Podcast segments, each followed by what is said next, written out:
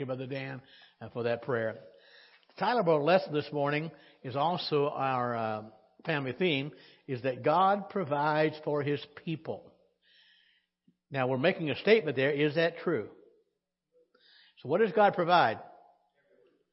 Does He necessarily provide what we want?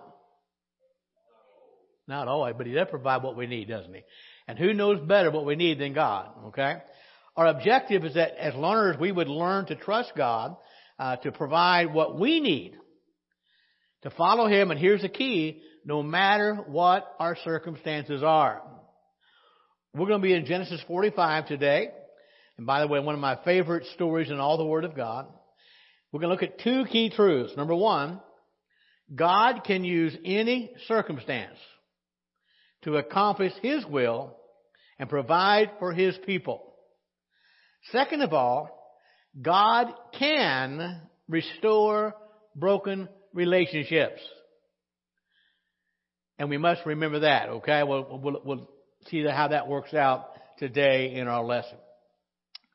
Under our Connect, we're asking the question this morning, if anyone would like to describe a time in your life when God used what appeared to be a bad circumstance or circumstances to bring about good or to accomplish His purposes.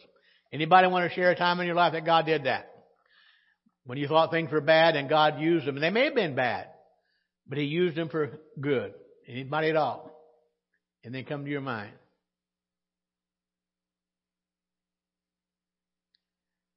Back in nineteen seventy-four,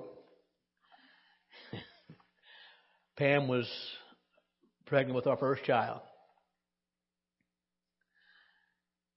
And uh, we lost that baby. And, of course, we were just, at that time we didn't think so. We were kids. You know, I was nineteen, or maybe I was probably twenty. She was, I was probably twenty-two, I guess. And she was twenty-one or twenty. And it just devastated us. And uh, didn't know, you know, we we got through that all right, and we weren't Christians. And uh, just didn't know what, what to think. So anyway, it was... Both of us agreed it was time for a change after losing our, our, our baby. And I called my dad, and he worked at General Motors, and I said, can you, can you, can you get me a job?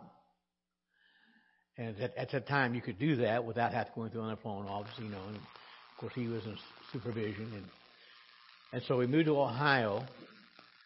And, uh, of course, I realized we can't run from our, our problems or our circumstances. And we were still both hurting over losing that baby. And as we left Illinois, my grandmother said to me, she said, son, said, there's a church right down from your mom, your mom and dad's. At least try to go to church there once in a while. We were going to stay with my mom and dad, so we got our apartment. And so we did. And uh, now we weren't Christians. But there for a while, we attended almost as much as a lot of uh, church people did. And we weren't hypocrites. We knew we were lost. But anyway, through it all, we ended up being saved. And I'd have never dreamed that God took something in our lives. And uh, we didn't understand at the time. But I can look back and see through the years how God allowed things to happen. And, you know, the Bible didn't say everything is good. He says everything works out together for our good to those who love God, who are called according to His purpose. And I do believe, even though we were not Christians at that time, God knew what I didn't know. He knew His plan for my life. And I'd, I'd have never dreamed, I'd have never dreamed that one day I would pastor a church. So I can say that God truly took a bad circumstance and He worked it out for our good. And I want to tell you, folks, God is good at that. He sees what we don't see. He knows what we don't know. And God is truly a good God. Well, today we're looking again at the story of Joseph. If you were here last week, his brothers had sold him into slavery. And make no mistake about it, uh, in that culture, in that time in our world, uh, being a slave would most of the time lead to be your death. It was that bad. And so there's no doubt in my mind that when they sold their brother into slavery, um, they could say, you know what, we didn't kill him, but he's as good as what? He's as good as dead. The dreamer will die with his dreams. Well, we ended last week about the fact that he was sold to a official of the Pharaoh, Potiphar, and uh, came a day when Potiphar's wife accused Joseph of sexual assault. And so Joseph ends up where? In prison. Now think about this. I, I mean, uh, we do know that while in Potiphar's house, he was promoted among the slaves. And uh, in fact, Potiphar trusted him so much, uh, Joseph was in charge of everything. And the only thing Potiphar even knew about was what he ate. Joseph took care of everything else.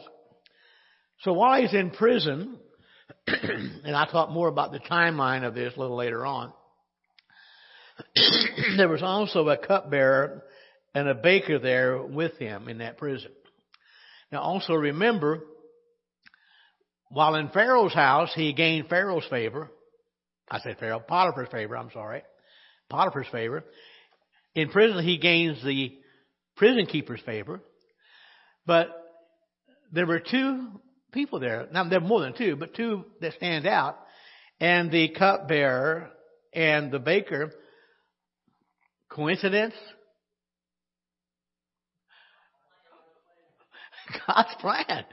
And, of course, you know, they were there. They were arrested. And they both had dreams. And who interpreted them? Joseph did. Now, again, and I, and we we know this, uh, Joseph gives God the credit. Well, for one, it was a good a good interpretation. And uh, the other, not so good. But now remember, Joseph gave the interpretation before the events carried out. You know, we're reading about them after the fact. So how did... what Joseph say, how did it come out? How did it turn out?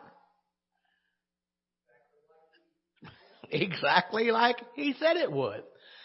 So he says to the cupbearer, look,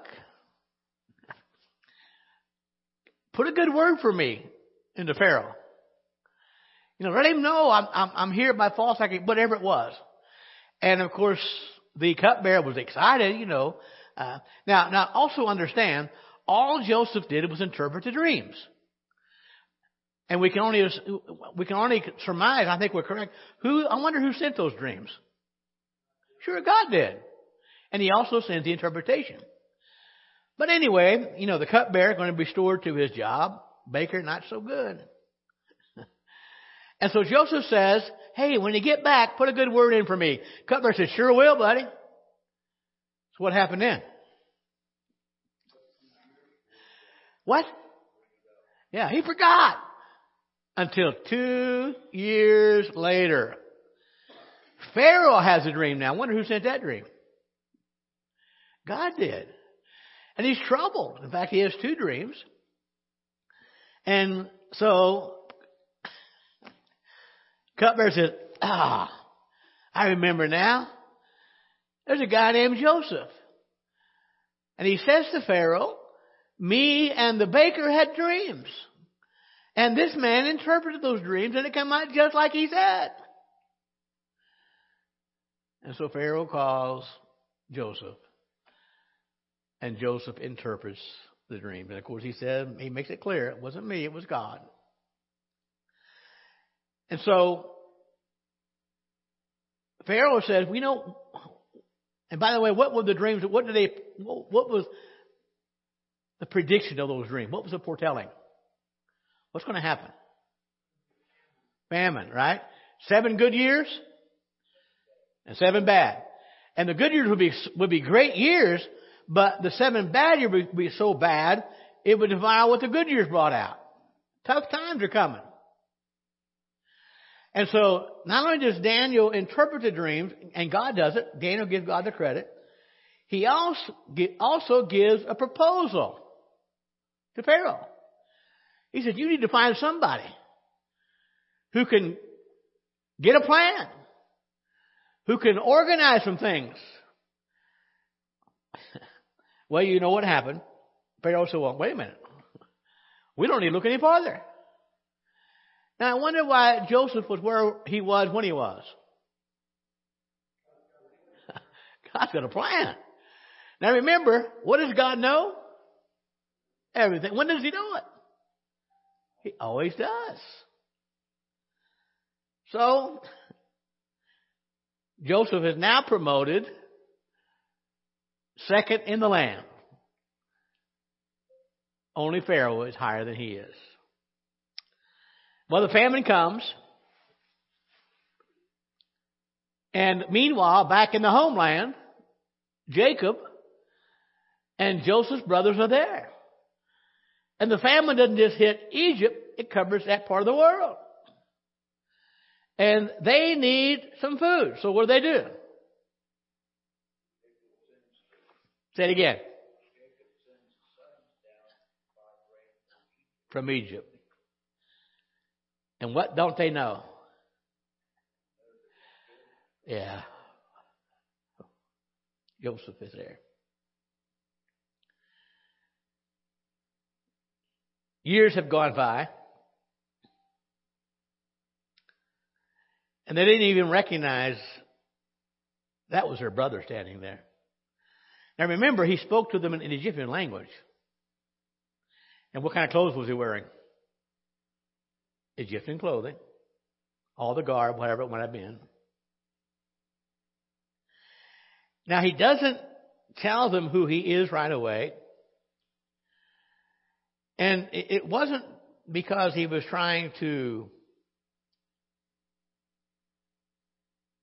conceal it for any other reason except for the fact he wanted to test them to see if they had changed. Now think about this. You have these originally ten brothers. Benjamin didn't come at first. Standing before the second most powerful man in the world. And if he didn't like you, what might happen to you? Thank you, Wayne. Good way to put it, right? You're in trouble. You could be killed. So chapter forty-five, the tests are over. They've returned for the second time. This time they brought Benjamin with them. And now in chapter forty-five, Joseph reveals his identity. Verses one through thirteen. Somebody read that, please.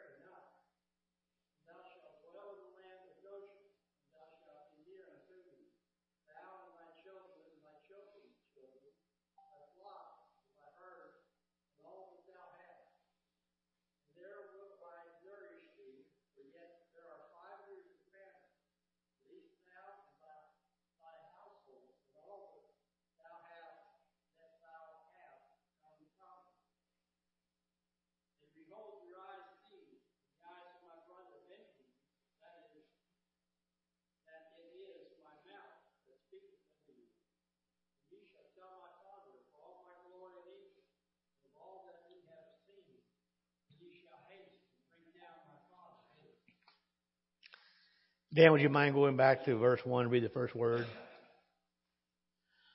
The first word of verse one. Then. What does that mean? Something happened to bring this about. Joseph was going to arrest Benjamin. And Judah steps forward. Now again, he doesn't know who Joseph is. And he says, you can't do this. You can't, we can't allow this to happen. Now remember, as far as the brothers know, Joseph is what? Dead. So Joseph being gone, isn't it fair to say that now Benjamin's the favorite son?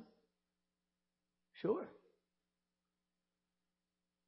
And Judah says, you can't do this. If we go back home and our brother's not with us, then our dad will die. What about twenty-nine years earlier? Did it bother them to go back and tell them that Joseph was gone? No, but now it did. And Joseph realized they've changed. Judah says, take me. Go wherever you to. Don't keep my brother Benjamin. That's the then.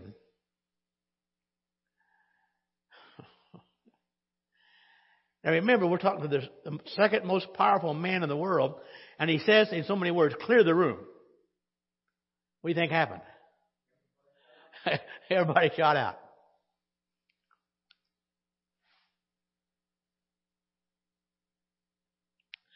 Nobody's there.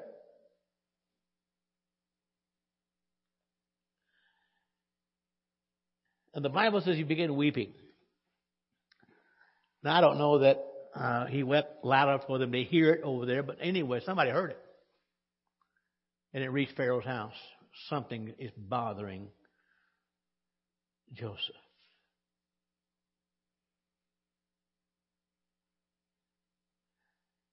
Now remember, Benjamin had nothing to do with selling Joseph into Egypt, into slavery.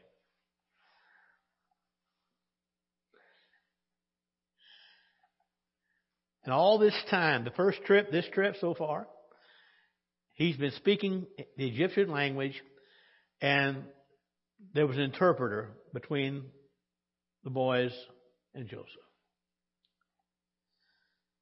But in verse four, he says, and notice the am is italicized to help clarify it. He says, I, Yosef. I, Yosef. Now, I don't know about you, but I bet you could hear a pin drop there. You, what? Does my father, is he still living? And the Bible says his brothers were so troubled they couldn't what? They couldn't even speak.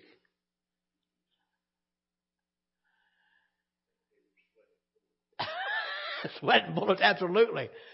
Afraid to get bullets shot at them if they had bullets, right? I am Yosef.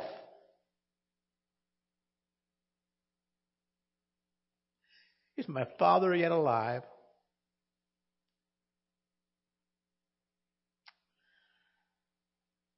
And they're just dumbfounded. Joseph says to them, come near to me. Now, I am not a Hebrew or a Greek scholar, but I did study this some years ago. And that phrase, come near to me, in the Hebrew is an intimate, an intimate phrase. And we can't know for sure. Um, but Joseph says, I want to show you something. Some scholars believe he showed him he was circumcised, which would say what to them? He's at least a Jew. Okay? He's at least a Jew. But then he says, come near to me. I am Yosef, And then he says, whom you sold into Egypt. Now I want to tell you, back home in the land of Canaan, that was the best kept secret ever was. There were only, other than God, only ten people who knew what happened. Those nine brothers, remember, Benjamin wasn't in on it, and Joseph. Nobody else knew. So when Joseph says, not only am I, just make sure you understand, I am Yosef, the one you sold into Egypt. How do you think they felt? Ooh, man. Now remember, Joseph was seventeen years old when he was sold into slavery. And the Bible doesn't give us a lot of details uh, between then and now, except that we know he was in Potiphar's house. We're not sure how long. Uh, some scholars believe anywhere from one to eleven years. I, I, now again, this is only conjecture. I don't, I don't know that it would take eleven years for uh, Potiphar's wife to seduce uh, Joseph. We don't know for sure. Uh, some, we know he's in prison at least two years. Uh, some believe he spent maybe a year in Potiphar's house and eleven years in prison. We don't know for sure. All we do know now, twenty-nine years have gone by. He was seventeen years old when he left the land of Canaan. He was thirty years old when he was elevated to second in the land. Seven years of famine. I'm sorry, seven good years have come and gone. That makes it thirty-seven years. And now two years into the famine, there are five years left. thirty-nine years.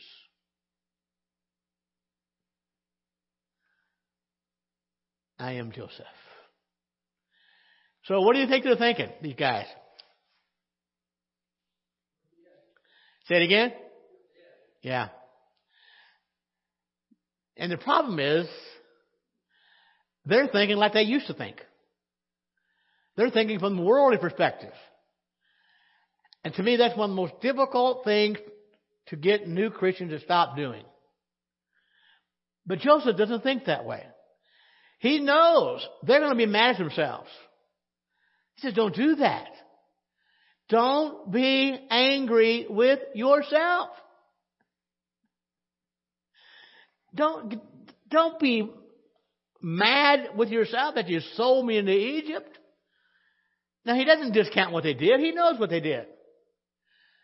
He said, but there's something you don't know. You had a plan, but God had a bigger plan. And the bottom line is, your plan was part of His plan. Isn't that true?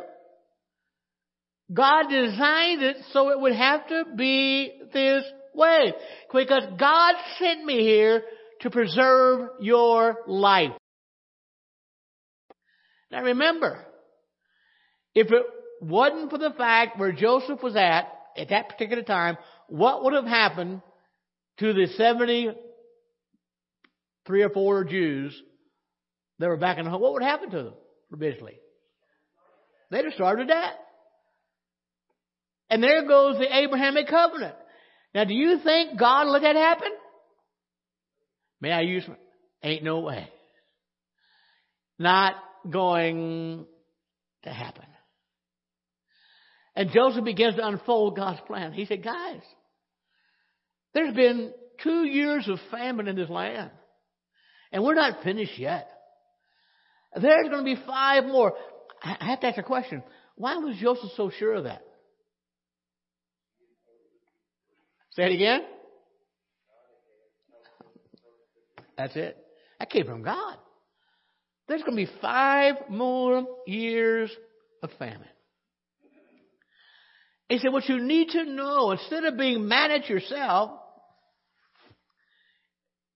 you need to know that God sent me ahead of you. He sent me here to preserve a posterity.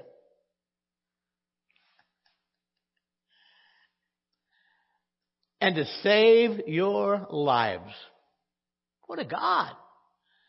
What a God. Now remember, he, he knows they're the ones who carried out that scheme, and, you know, back we let, we in our last week's lessons. But he says, it wasn't you who sent me here. I'm here by the hand of God. And you need to see that. Now, you know, I don't know how much they knew of Joseph's position, even before he revealed himself. But all they knew, he was the man you talked to if you wanted some food, right? And they said, what you need to understand is God has made me a father to Pharaoh. And, and that wasn't a title. That's a term of a trust and endearment. That's how much Pharaoh trusted Joseph. So not only am I a father to Pharaoh in his eyes, I'm really the ruler over all of Egypt. And so he could have said, you know, what I say, it goes. So he says, fellow, here's what I want you to do. I want to bring you here. And I want you to live in the land of Goshen. You, your children, your children's children, everything you've got. And when you get here, I am going to take care of you. What? What would they expect, you think? All right, he's going to bring us here. Put us where? Put us in prison. He'll give us what we gave him. No, that's not going to happen. You come here, you bring your families, and you bring your stock, your livestock, and I am going to take care of you. Who gave him that authority? Pharaoh did. He could do it. He said, guys, there's five more years left. And if I don't take care of you, you're not going to make it. You are not going to make it.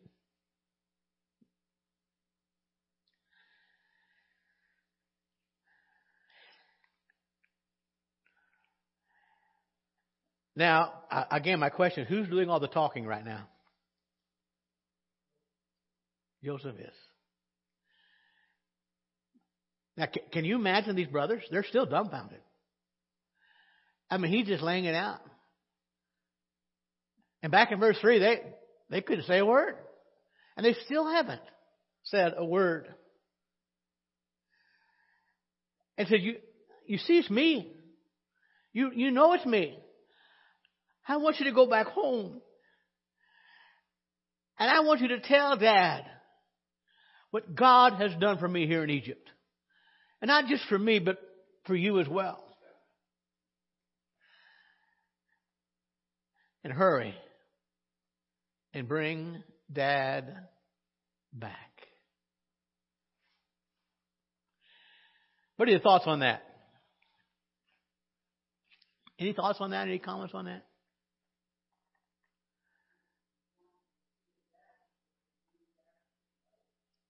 Oh, absolutely, yeah. I think, you know, Joseph realized, you know, Dad may not have a few more years to live. All right, that's a good thought. What do you think about this whole thing? Oh, Lavenda, I thought I'd be the only one to say that. Man. Wow.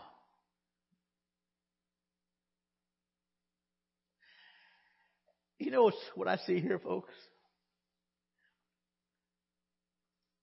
God can accomplish good even through bad things that we do to each other.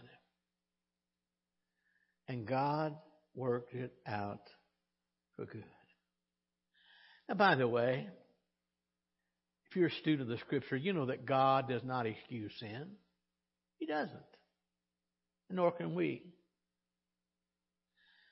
But understand this. It's stuff like this that fills my heart with hope of redemption. Yeah.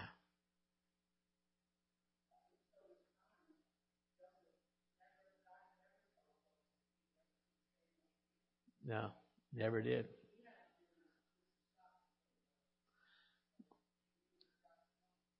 Absolutely. He knew exactly what was God's plan.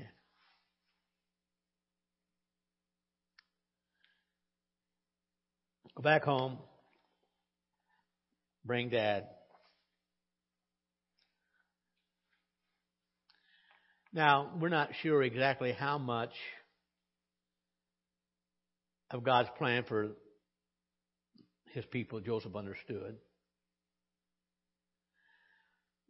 But as you study the story of Joseph, it's clear he knows it went beyond this famine. Because in the latter parts of Genesis, and by the way, this the last part of Genesis is all about Joseph. He says to his people, whenever you leave this land, do what? Take my bones with you. So what did he know? You're not going to be here forever. God has promised us a land. And I don't know how, and I don't know when, but there'll be a day. A day when you'll go back home. And when you do, take my bones with you. And when Moses comes and leaves Egypt, guess whose bones he takes with him? Joseph's. Forty years of wandering. They enter the promised land. And when you get to the last chapter of Joshua,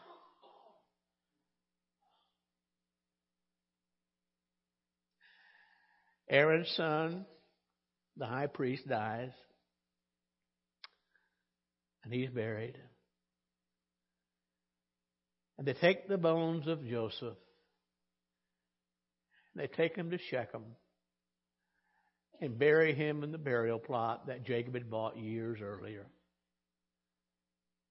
Jacob bought that lot, and Joseph knew that one day he would go home. What a God.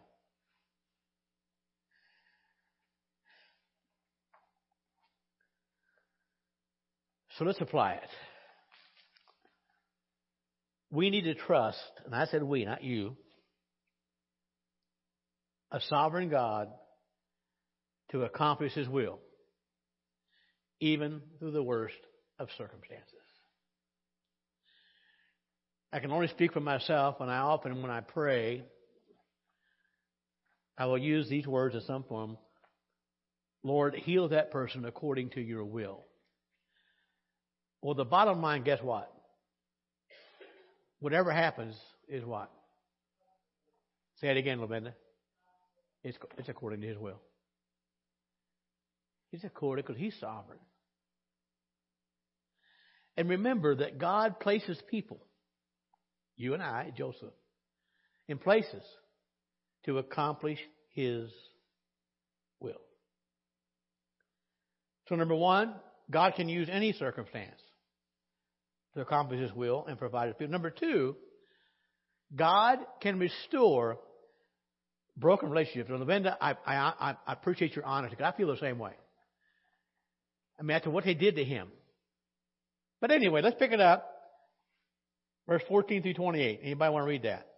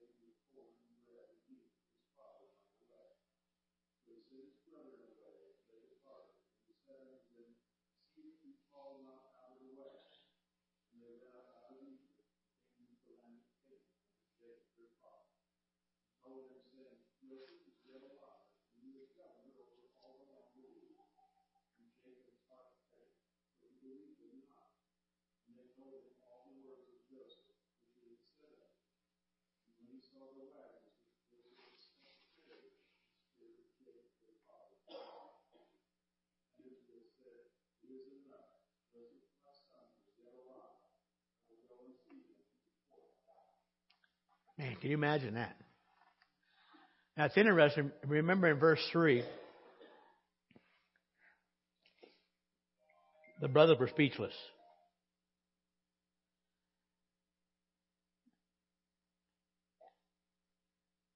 And Joseph begins to hug Benjamin, but does he stop there? What's he do? He hugs them all.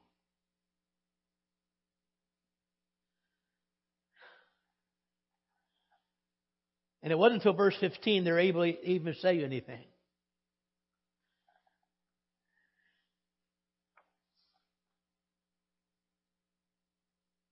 And so Pharaoh hears the plan that Joseph wants to do. And so he said, Joseph, hire a moving company. Two men and a camel. Whatever. And you tell your family, don't worry about the stuff they've got there. Just bring the bare essentials. And you bring them back to the land of Egypt. Bring them here. Bring them all. And I will give them the good land of Egypt.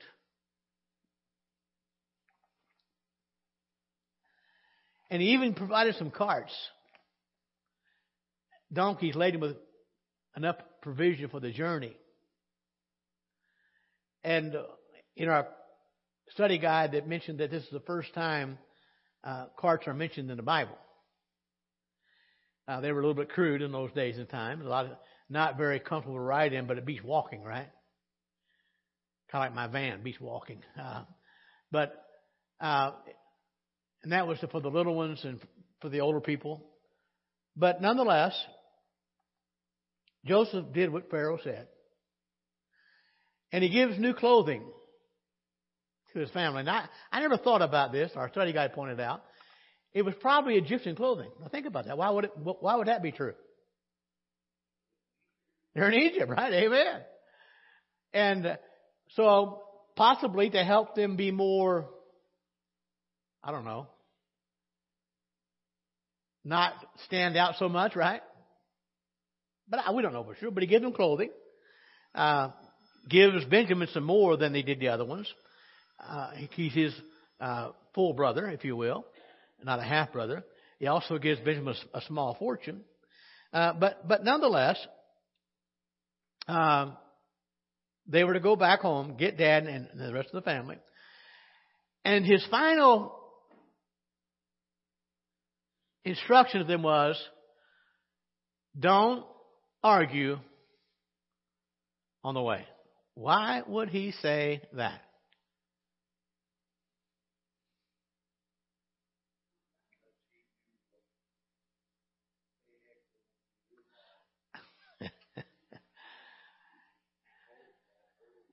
Absolutely.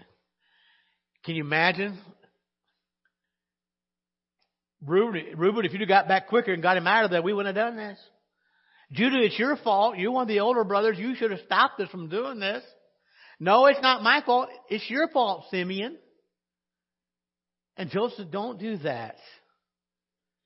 Don't argue during the journey.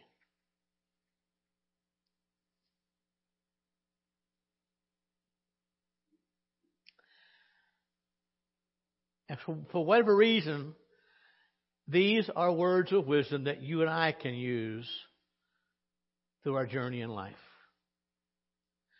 Folks, life is too short to carry a grudge.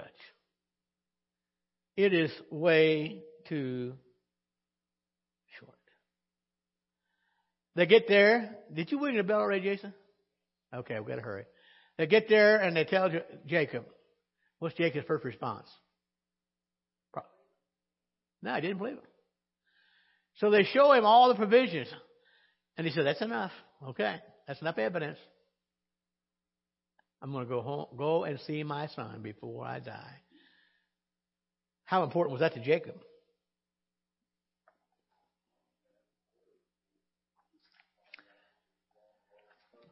Absolutely. Absolutely. And you know what, Wayne? I don't think Jacob ever expected to see him again. Ever.